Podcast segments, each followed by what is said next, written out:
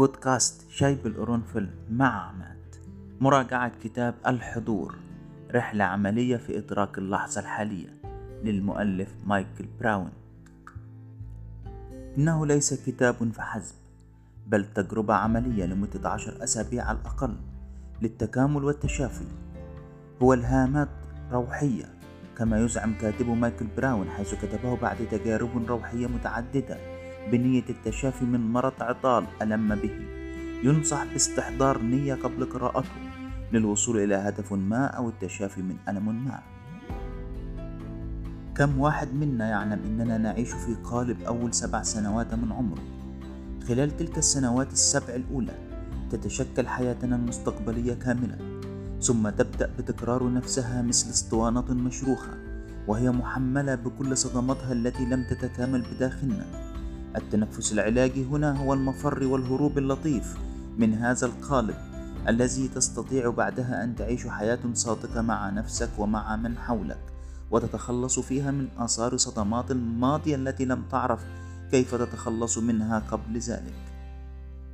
والتي ما تزال تطل بوجهها البشع على أحوالنا اليومية كافة بعلمنا أو بدونه السجائر والخمرة والحشيش هي السبل السيئة التي يسعى لها البشر لطمس الأذى الذي مروا به ولكنها تقمع وتكبت هذا الأذى ولكنها لا تشافيه أبدا.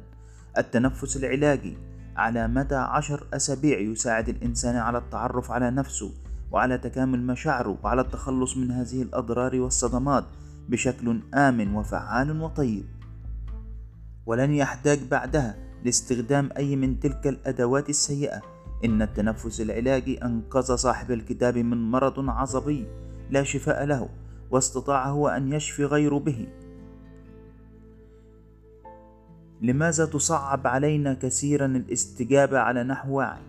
عندما نكون منزعجين لماذا نلجأ بدلا من ذلك إلى سلوكيات مؤذية متكررة لا واعية وقائمة على رد الفعل؟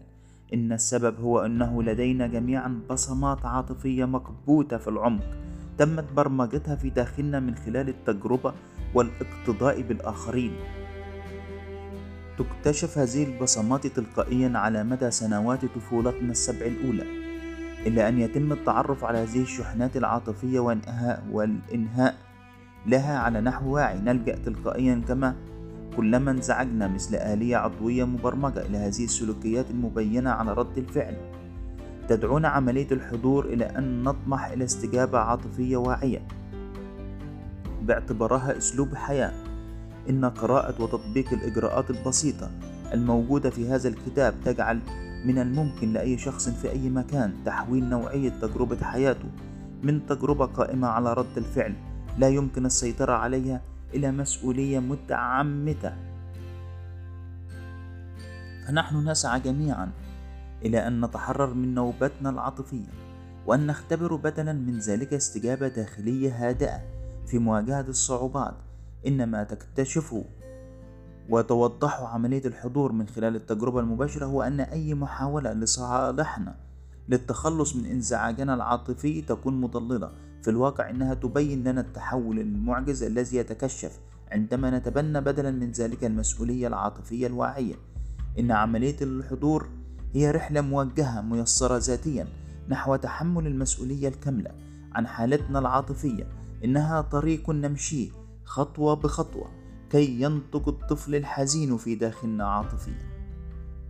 حيث كل منا مسؤول عن تحديد مدى جودة تجربته الشخصية إذ يعلمنا الكتاب كيفية ممارسة المسؤولية الشخصية الحقيقية بطريقة عملية. هو ليس مجرد كتاب وحسب بل تجربة عملية لمدة عشر أسابيع على الأقل. للتكامل والتشافي من خلال إلهامات روحية كما يزعم الكاتب مايكل براون.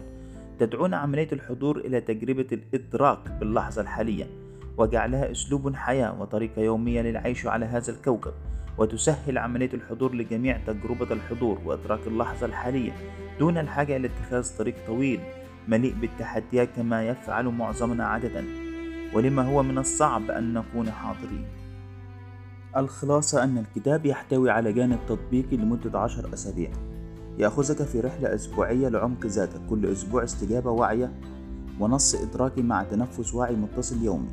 الكتاب مبني على تقنية التنفس الواعي المتصل لمدة لا تقل عن 15 دقيقة يوميا. من الأنف فقط الشهيق والزفير أو الفم فقط. معنى التركيز على اللحظة الحالية يكون بالتركيز على تنفسنا.